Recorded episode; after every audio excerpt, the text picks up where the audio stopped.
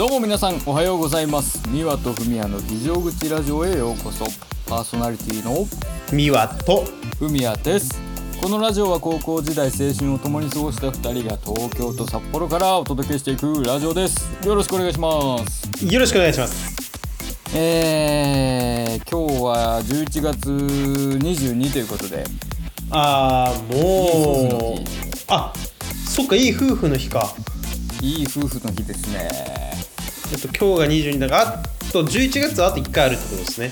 そうだね。だけど、はい。まああと1回取ったらもう11月も終わりということで残すところね今年もあとわずかっていう感じですけど。まあね。まあだからいい夫婦の日ということでね。まあふみやさんはやっぱこの日に関してはねあのチンポーのサイズが1.5倍に膨らむとかなんとか、そうバフがかかるんでね今日は。あの楽しませていただいてそうですね。いや、ん。えーまあねすっかり寒くなってきたというところでねあのそうね、えーっと僕ですね先週の、えーっと金曜かな？金金曜か、先週金金曜？ちょっと待ってくださいね。えーっと違う。えーど木金で結構仕事忙しくてはいはいはい。しかもなんかその10木曜日の朝が出発も早かったんでもうなんか寝れなくて、うんうん。もう無眠で仕事に行った結果風邪ひきましてですね。あーやっぱねそういう無茶をすると答えますから。もう無理だね。やっぱ30は無理できない。あのー まあそのね、木金の仕事は気合で乗り切りましたけどうんうん。なんか帰ってきた金曜日のもうその夕夕方ぐらいから気分悪くて体ももう動かなくて。ああ風邪ですかこれはもう確実に嫌な予感するなと思ったら翌朝めっちゃ喉痛くて、ああ終わったと思あって。ーはいはいはい。でそこね耳鼻科行ってまあ別に扁桃炎だったりとかコロナだったりっていうわけじゃないですけど、うん。まあ、喉腫れとるねっていうことであの薬とかをいただきまして熱はね別に出なかったんですけどああ本当じゃあ喉痛で済んだ感じか。その喉とちょっとだるい感じであの、まあ、鼻水も今は出てますけどそれで薬もらって、まあね今もう喉はね、あの全部治ってちょっとね鼻が詰まってるだけなんでまあいいですけどやっぱね、はいはいはい。寝ないは無理だね。いやもう僕何年やってないだろうな無眠で何かをするっていうの絶対できないですよ。本当にやめた方がいいですね。なんかあのいいことないって思いました、やっぱ寝ないと。まあそうだよ。前借りですからね。そうそうそう。しかもさなんか、うん。そのこっちは節約してるっていうのにさはいはい、はい、やっぱそういう病院代とかさあの薬だとかさ、まあ、そういう痛い出費になるじゃないですかまあね初診の病院とかだとね初診料とかで結構なんだかんだかかりますからね。そうそう。で今月は歯医者も行ってるし病院も行ってるしなんかね病院でちょっと出費が増えちゃって。はいはいはい、ねまあ仕方ないですけどね。しかも昨日もね僕あの今銀歯治療中で銀歯作り直してて昨日その、はいはいはい。まあ銀歯出来上がったっていうことでさうん。あのつけに行ったんですけどはいはい。あのなんか全然銀歯合わなくて形が それなんか違う人のやつ間違ってつけられたとかないですか？いやわかんないけどその銀歯かぶせたらまず上下の高さがさもう異常に高いのよ、はいはいはい。まあ、今までもそのあ高いのはあってそれはまあ削って直したりするんだけど、そのなんていうのかな、はいなんかた高さがもう体感でいうと1センチぐらい歯が開く感じ。ー 浮く感じなんだ。そこだけ当たるってことだよね。そうめっちゃ高いじゃんと思って。で、はいはいはい。そしたらその要は高さだけじゃなくて横幅もその、1個奥の歯との隙間がすごい開いちゃってて。あーなるほどね。そうだから食べ物も詰まるだろうしそのまあ何かを詰め込んでねその詰め物とかをして隙間埋めることもできるけど、外れやすくなるうんと思うんですよみたいに言われて、ああそれはそっちの落ち度だろうって感じだけどね。なんか先生まあ技巧してその作る人とは別らしいんでねなんか。ああそっかそっか。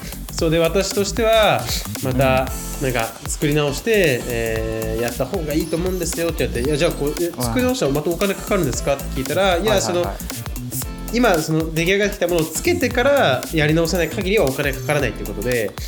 ああなるほどね。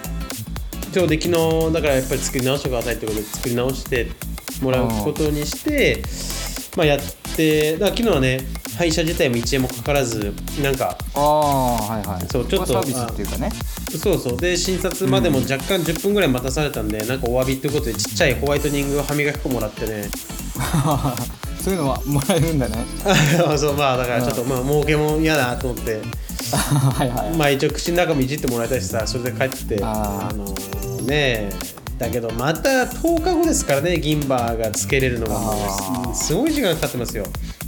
やっぱそのね作る人によってやっぱうまい下手って多少はあるんだねきっとね。そうですね。いやーねだから前回僕がえー、1年2年ぐらい前1年半とかぐらい前かな。だから引っ越す前だったんで、につけた別の銀歯は、まあ、ちょっと高かったけど、その削ったりして、あのいい感じになったんですよ。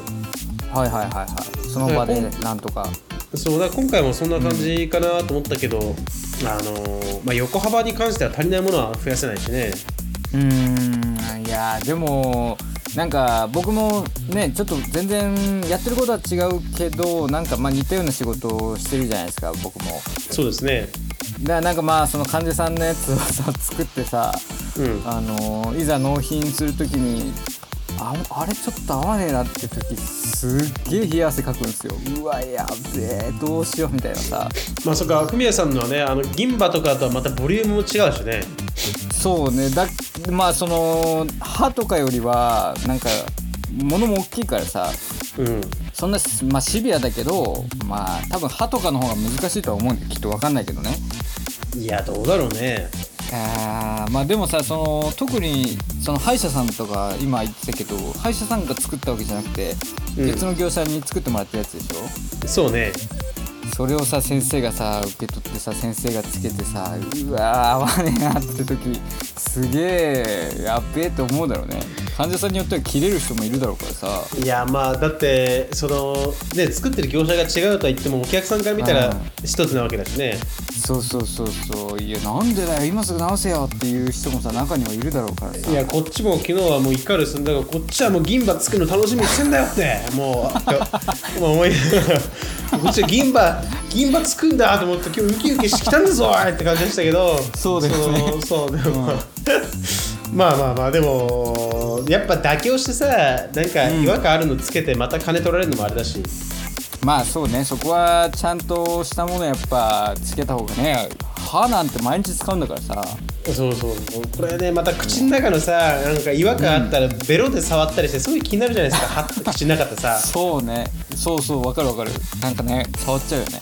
そうだ。そういうのもねやっぱあると思うといいの入ってこないとちょっと困るなっていうところで。いやちょっとねまた次会わなかったらどうなっちまうんだろうって今なんか僕ちょっとねなんかヒヤヒヤしながら聞いてましたけどなんか共感しなさがらというか。すがに次ははめてほしいですよね。いやそうだよね。いやちょっと。なんかでもねさ同じような経験でさはい。まあ、ちょっときついから広めに作ろうと思って広めに作り直したら次広すぎるとかさ。ああそっかそうだよね。そうそうあったりしてさそういう時なんかもう本当にうわ死にてえと思っちゃうぐらいなんかすごい気持ちになりますけどまあそうならないことを祈っておりますが。いやーねまあちょっとまた10日後だから次はね、うん。えーっとあ10日後っていうかでもあれそうか、まあ、10 12月2日までつけられないんでねちょっと面倒くさいなって感じですよ。いやーねちょっと次こそはピタッと適合したものをつけてもらって。はいいやーなるほどね。まあ病院はねあのかからないわけにもいかないしね。お金はかかっちゃうけどもってとこでね。いやそうだからちょっと昔は、なんていうのかな。あーまあ風邪とかだったら、まあ、病院行かないでちょっと寝たりとかなんか食べたり気合で治そうって思ってたこともあったけど、やっぱり病院ってさっと治す方が大事だしもうねね。自然治癒するまでの時間も多分ね昔よりかかると思うんだよねいやーかかるかかる。風邪っぽいなと思ってさうん。今までだったら治ることもあったじゃん。風邪っぽいなと思ったけどああ大丈夫だったって時あるけどそうね。この年になるとさ風邪っぽいなと思ったら風邪だもんね絶対いやそうだね。だからやっぱまあまあ歯もそうですけど風邪もそうだけど、うん。歯もねやっぱなんかもともと銀歯ついてた歯もちょっとこうまた若干虫歯になってて歯が割れたりとかなんとか言われたりとかこの前して、でやっぱね歯とかも定期検診絶対した方がいいなって思ったし、ああの、まあ、体ねその内臓とかに関してもなんか定期検診とかしないとやっぱりそうだな。もうそう3 30年も使ってるしなっていうねなんか気になりましたねいやだからね90まで生きるとしてももう3分の1はさもう体使ってるわけだからやっぱうん。定期的な、ね、人間ドックとかも意外とやってみたらさなんか見つかったりとかもあるかもしれないからまあいそうだね。それねお金かかっちゃうからねちょっと渋っちゃう気持ちもあるよねでもね。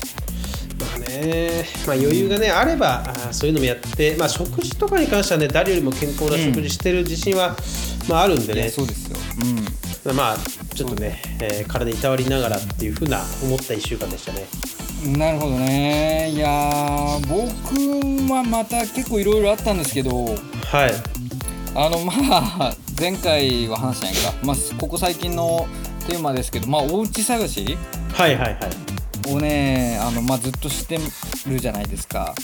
家がついに決まったとそうであのまあいろいろ見たけど結局ここだったなみたいな一回見に行って微妙だなと思ったところにしようと思ったんですよ。やっぱはいはい。なんだかんだ値段も含めてここだなと思って、うん。やっぱここにしますわっていうのをね不動産に話したらねうん。なんとそのタイミングでね売れちゃってたんですよそこが。あら。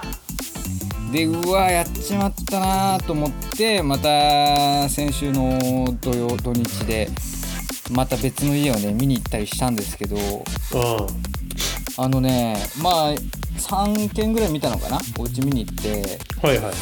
あのーまあ不動産そのね物件入ってさうん。ちょっとうんこしたくなってきたんですよ途中で。はいはいはいはい。でまあさあのーもちろんお家だからさトイレとかあるわけですけどうん使えないじゃないですか。そんな売り物のねトイレなんかもちろん使えないんで。まあだし水とかも通ってないんじゃないかな。どうなんだろうね。そうね。あの多分使えないことはないだろうけどまあ、うん。原則絶対使っちゃダメダメじゃないですか。まあそうだね。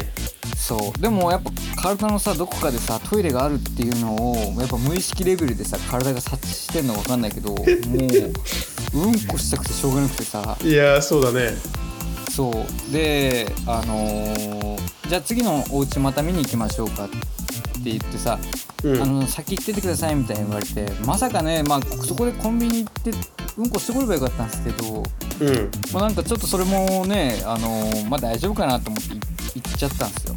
はいはいはい。そしたらもうそこのね最後の物件ではもう本当に波をね5回6回ぐらい超えるぐらい本当熾烈な戦いを繰り広げて。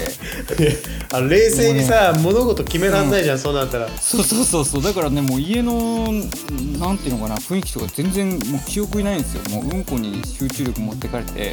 だやっぱ家を決断するよりうんこ漏れるか漏れないかの方が重要ってことだよね。そうそうそうそう。もう家なんかいいからだから、うん。あの多分不動産屋さんがさ「いやあのここで決めてもらえないとあのトイレ行かせませんよ」って言ったら多分あの家になってたんじゃないかなっていうぐらい もうねやばい状態でさ。いやでも逆に考えたらそのやっぱ家決断するのも大変だけど、やっぱうんこ漏れるか漏れないかのさ瀬戸際よりは格下だと思えばさそのいやそうね。まあ割と気楽にねいけんじゃないかっていうさ。確かに確かにいやでもまあ本当になんなんだここ数数年で一番辛かったんじゃないかなってぐらいのうんこ我慢をして。はいはいはい。でまあちょっとね、えーちょっと検討しますっていうことでまあ結局そのお家は決めずにねまあ解散したわけですよ。うん。してもう僕はもういち早くうんこしたかったんではい。あのまあ近くに島村がねあったんですよあのよ洋服のね。そうそう洋服の島村があってまあもちろんね買い物もしましたけどまあまあうん。ちょっとトイレ行こうと思って、駐車場ブーンと車で入ってったんですよね。はいはいはい。してねほんとねあの自分でもね意味わかんないんですけど駐車場入ってねもう我慢しすぎて「おい!」はいって叫んじゃったんですよ、あら。え？自分に対してですか？ちそういやわかんないんだけど「おい!」って叫んでたってね無意識のうちにうんで隣でさ嫁さん大爆笑してんすよ意味わかんないなんで「おい!」って叫んでんのみたいないやまあ気合だもんねそうはねで自分に多分対するあの喝を入れるっていうのは多分ね無意識レベルで「おい!」って叫んでてはい初めての経験でしたね。うんこ我慢してて。いや怖いね。怖い。だからそう。まあやっぱりその人間ってさ面白いもので、うん。トイレが近づけば近づくほどやっぱさその、ん。まあ肛門がなんか開き出すというかさ。そう。結あの予局感を感じる。うん。そうだ僕もやっぱり今まで人生で一番、まあ、漏らし率高かったエリアってはいはい。便器の前でズボン脱ぐ直前なんだよね、やっぱねああまあそうだね。もういけるってさやっぱ自分の体が思ってるというかさ。そうそうそう。あーだからあー漏れそうだなコンビニ入ろうと思ってさコンビニのもうドア開ける時はもう絶対する気分じゃないですか。そうそうそう。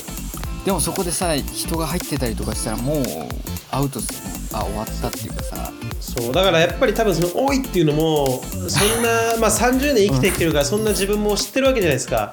そうだね。だから油断するなの多いだと思いますよ。いやーでももうびっくりしましたよ。あ俺ってこんなあの声出るんだっていうかさ。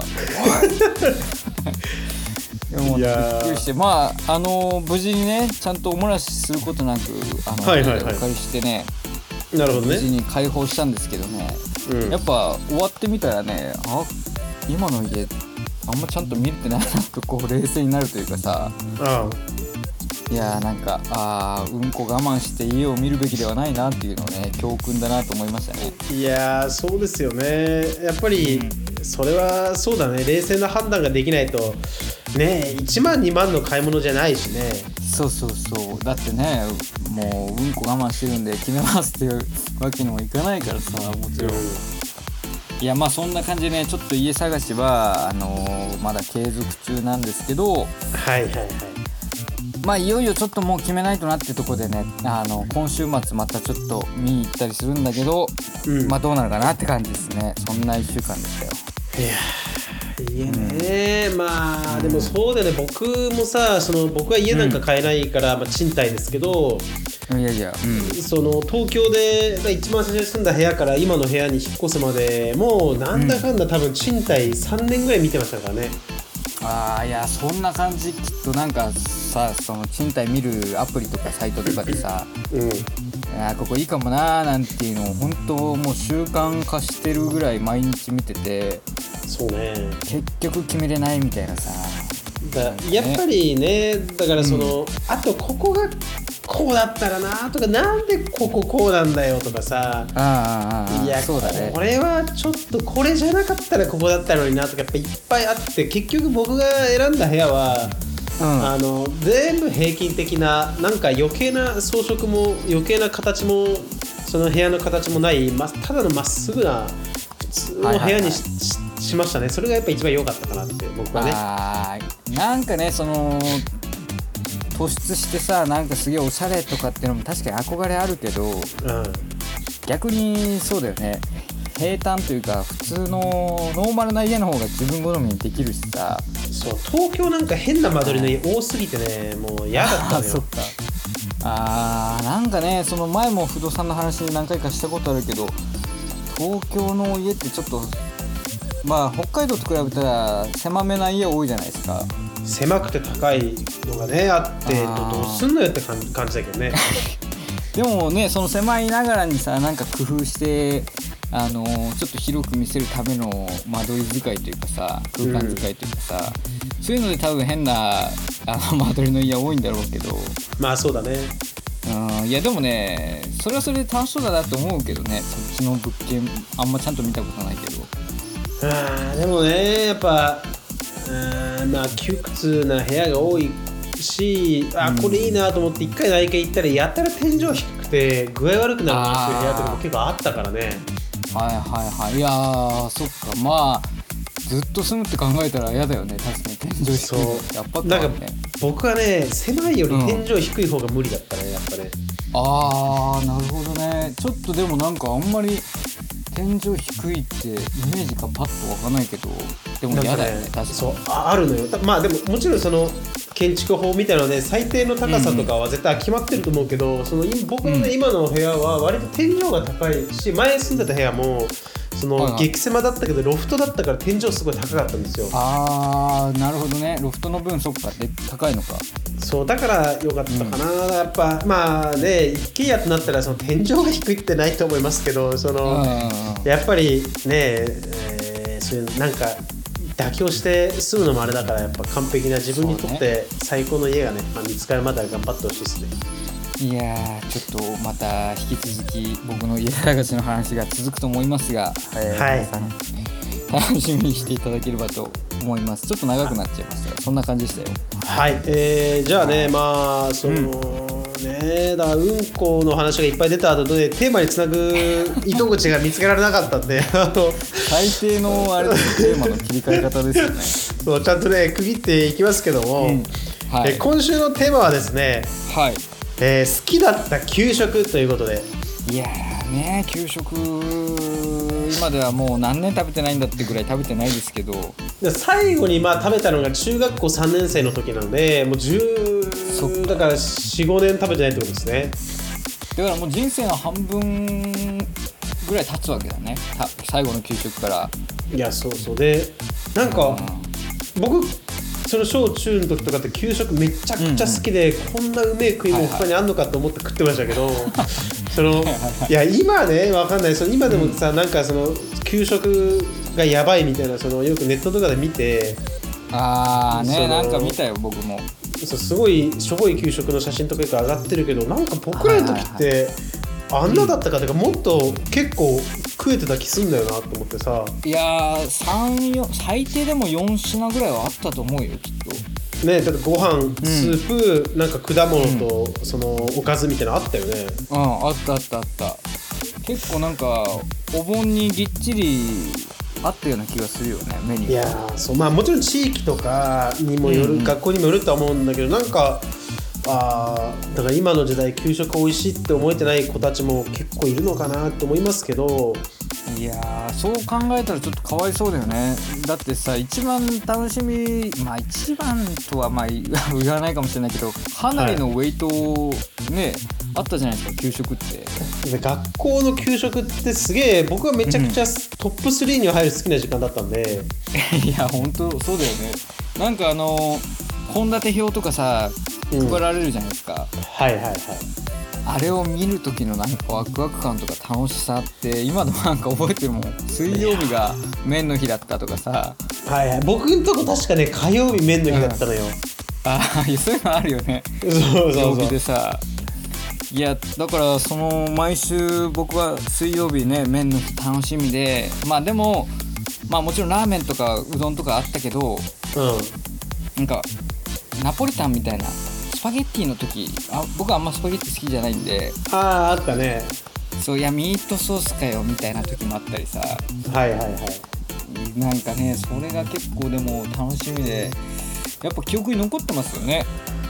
いやそうだね。僕は好きな給食ちょっと結構あるけどでもそっか、うん、そのそばアレルギーの子がいるから麺類に関しては、えっと、ラーメンうどんパスタなんだよね全部でそうだねそばってなかったよね。そばは出ないね。そうだね。だから、うん、あとは、えーまあ、ジャンルで分けるとご飯ものと、うん、あとパンと麺っていうのがあって僕はね、うん、そうだな。やっぱりね、うん、あのわかめご飯とかそう思うんだよわかめご飯って結構ご飯ものの中でトップ本当僕が一番好き、まあ、ビビンバかわかめご飯が一番好きだったけど その、まあ、ビビンビビンバはさ、まあ、ともかく、まあ、具もいっぱい入ってるからコスト的なあれもあるかもわからないけど、わかめご飯ってさコスト別にそんなかかんないと思うのよ。他のに比べたら。まあそうだね。わかめ入っててあと味がさまあちょっと何入ってるか分かんないけどまあそんなにビビンバと比べたらかかんないだろうね。そう多分業務用のさ、うん、わかめ混ぜご飯の素みたいなのブワって入れて混ぜるだけだと思うの。今今思えばね。はいはいはい、うん、だけどさあれが意外とレアな立ち位置でめっちゃうまいのよね。はいはい、いやうまかったね。なんだろうねあのうまさ。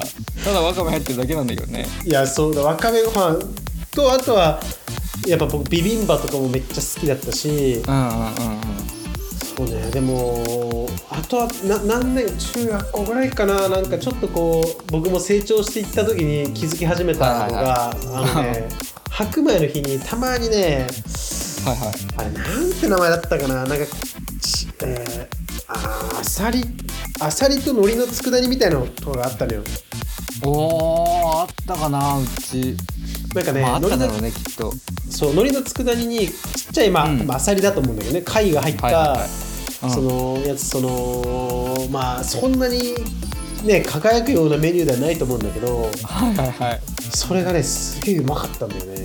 えー、それはねどういう形で提供されるやつなの？なんかお皿に盛るの？それを。そうあのまあご飯白米があって確か多分味噌汁とかあって、であとなんか一個、うん。まあ大体なんか魚の煮付けとかフライとかあと揚げ物みたいななんかおかずが一個ポンってはあってうん。でそこにその要はご飯ですよみたいな見た目だからさあそうポンとこう大皿ね。そう大皿におかずと一緒にポンって乗ってるんだけど、うんうんあれが好きでしたね。うまかった。いやうまい。やーあったかなうち。ちょっと思い出せないなこれで市販で探しあるのあると思うんだけどさなんかね、うんうんうん。あれすごい好きだったんだよな。えー、それいやもうもしかしたらなんかね地域性でさない給食がお互いにあっただろうけど、うん。もしかしたらなかったかもなうち。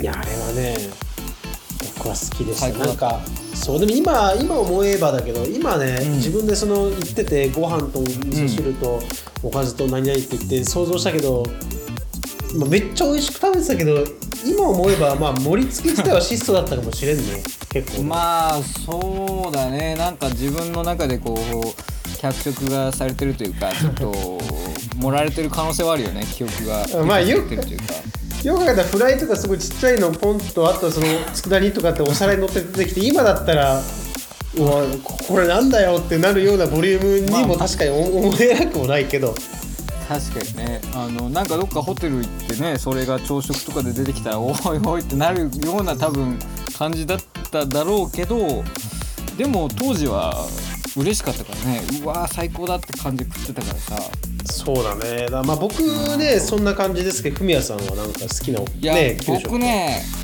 僕はこれちょっと宮のその出身のね小中にあったかわかんないですけどうん。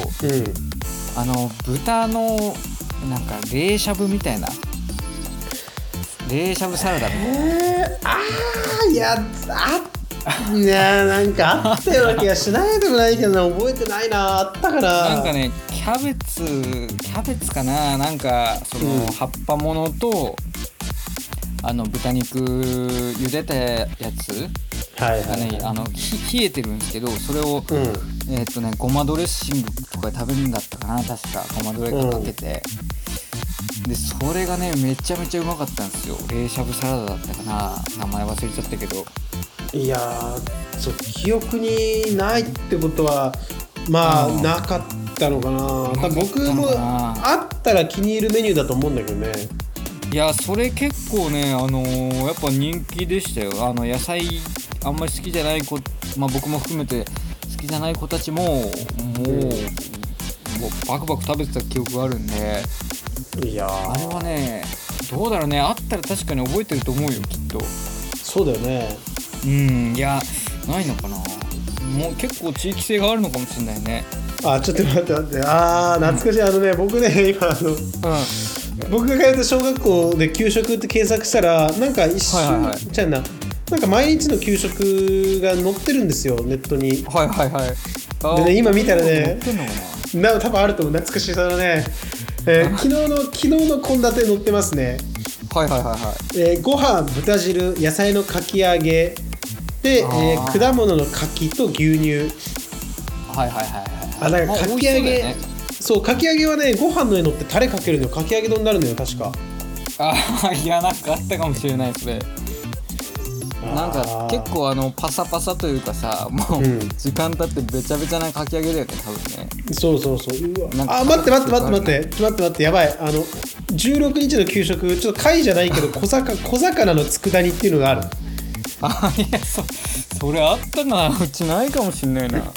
待って懐かしい変わらんな。昔と変わらんわ。だってご飯ローペンタン。なんかねローペンタンってなんかスープなんだけどローペンタンちくわチーズ詰め揚げ小魚の佃煮牛乳とか。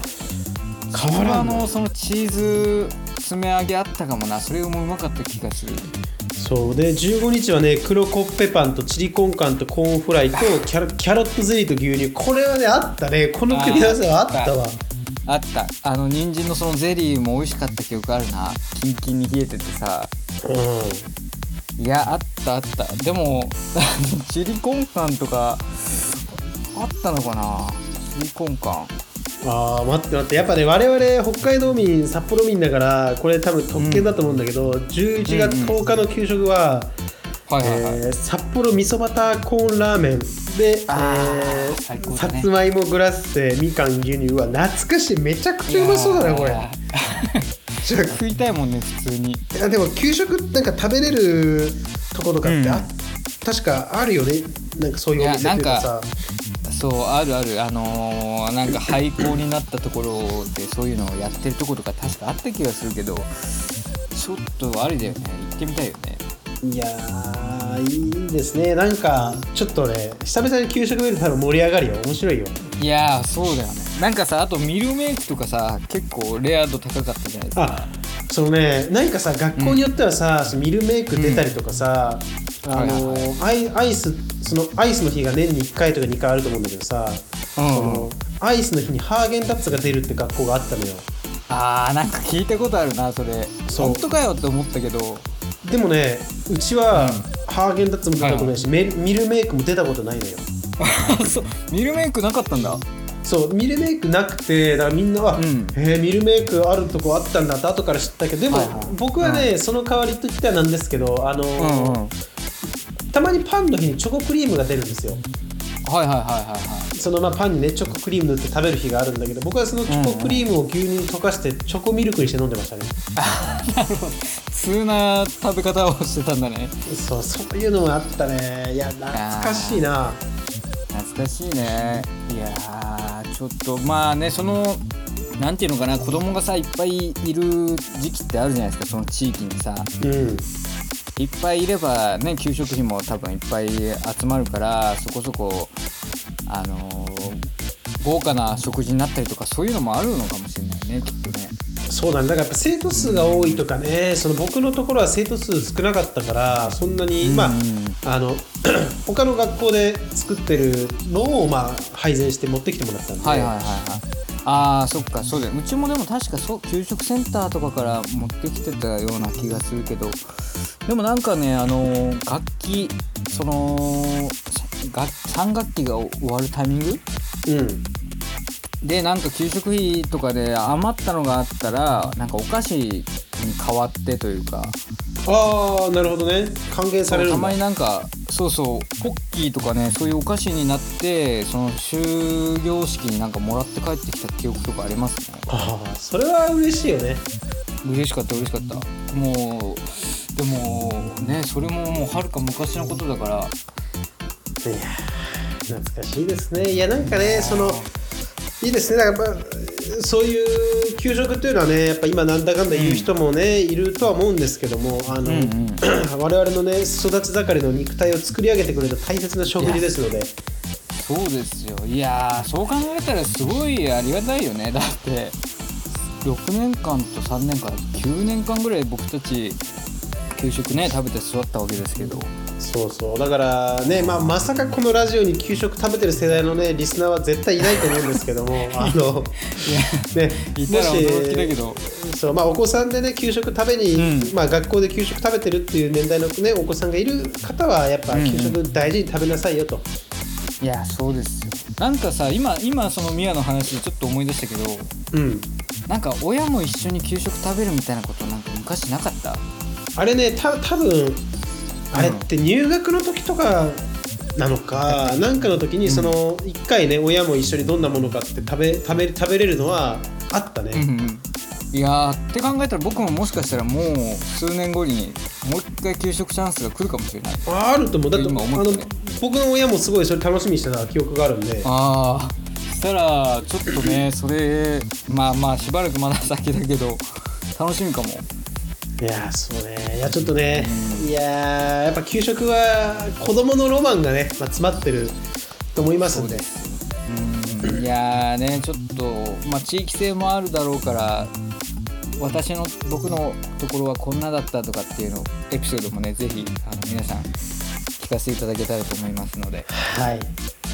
ぜひぜひあのダイレクトメッセージの方送ってくださはい。いいやー昼食食いたいねいやーそうだね。マジで。でもあの自分らで再現しろってやっても絶対無理な味だったからさ。あの大量調理だからこそ多分生まれる味なんだろうね。そうだね。うん。質素だけど美味しいっていうかさ。いやーそうね。いやーちょっとねまた機会があればなんかそんなね、あの僕が地元戻った時とかに給食食えるようななんかお店とかあれば一緒に行きたいですね。ぜひぜひいやぜひちょっとあのリサーチしておきますので。よろしくお願いします。はい。いやじゃあ今日はこんなところで給食についてお話ししましたが。はい。あとはまあそうね。あとはねインフルエンザがね北海道はすげえ流行ってて今。あら。そっちもしかしたらもう流行り終わった後とかこれから流行るのかちょっとわかんないけど。あーでもなんかまあちょっと前に流行ってたような気配はあったんでまあもう好きたのかもしれないですね、いやーなんかねすげえまあとにかくインフルがまあ若い子も僕ら世代も含めてすげえかかってる人多いんで、はい。まあ、体調管理気をつけていただいてですね。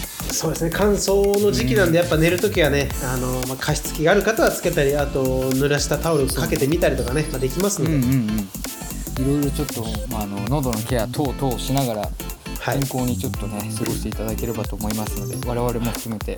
はい、そんなところでしょうかね。はい、じゃあまあこんな感じで今日は締めさせていただきます、はいお願いいたします。はい、えー今日も最後まで聞いていただいてありがとうございました。明日からまた1週間頑張っていきましょう。皆様にとっていい1週間になりますように。お送りいたしましたのはミワとふみやでした。それではそれでは皆様いってらっしゃい。また来週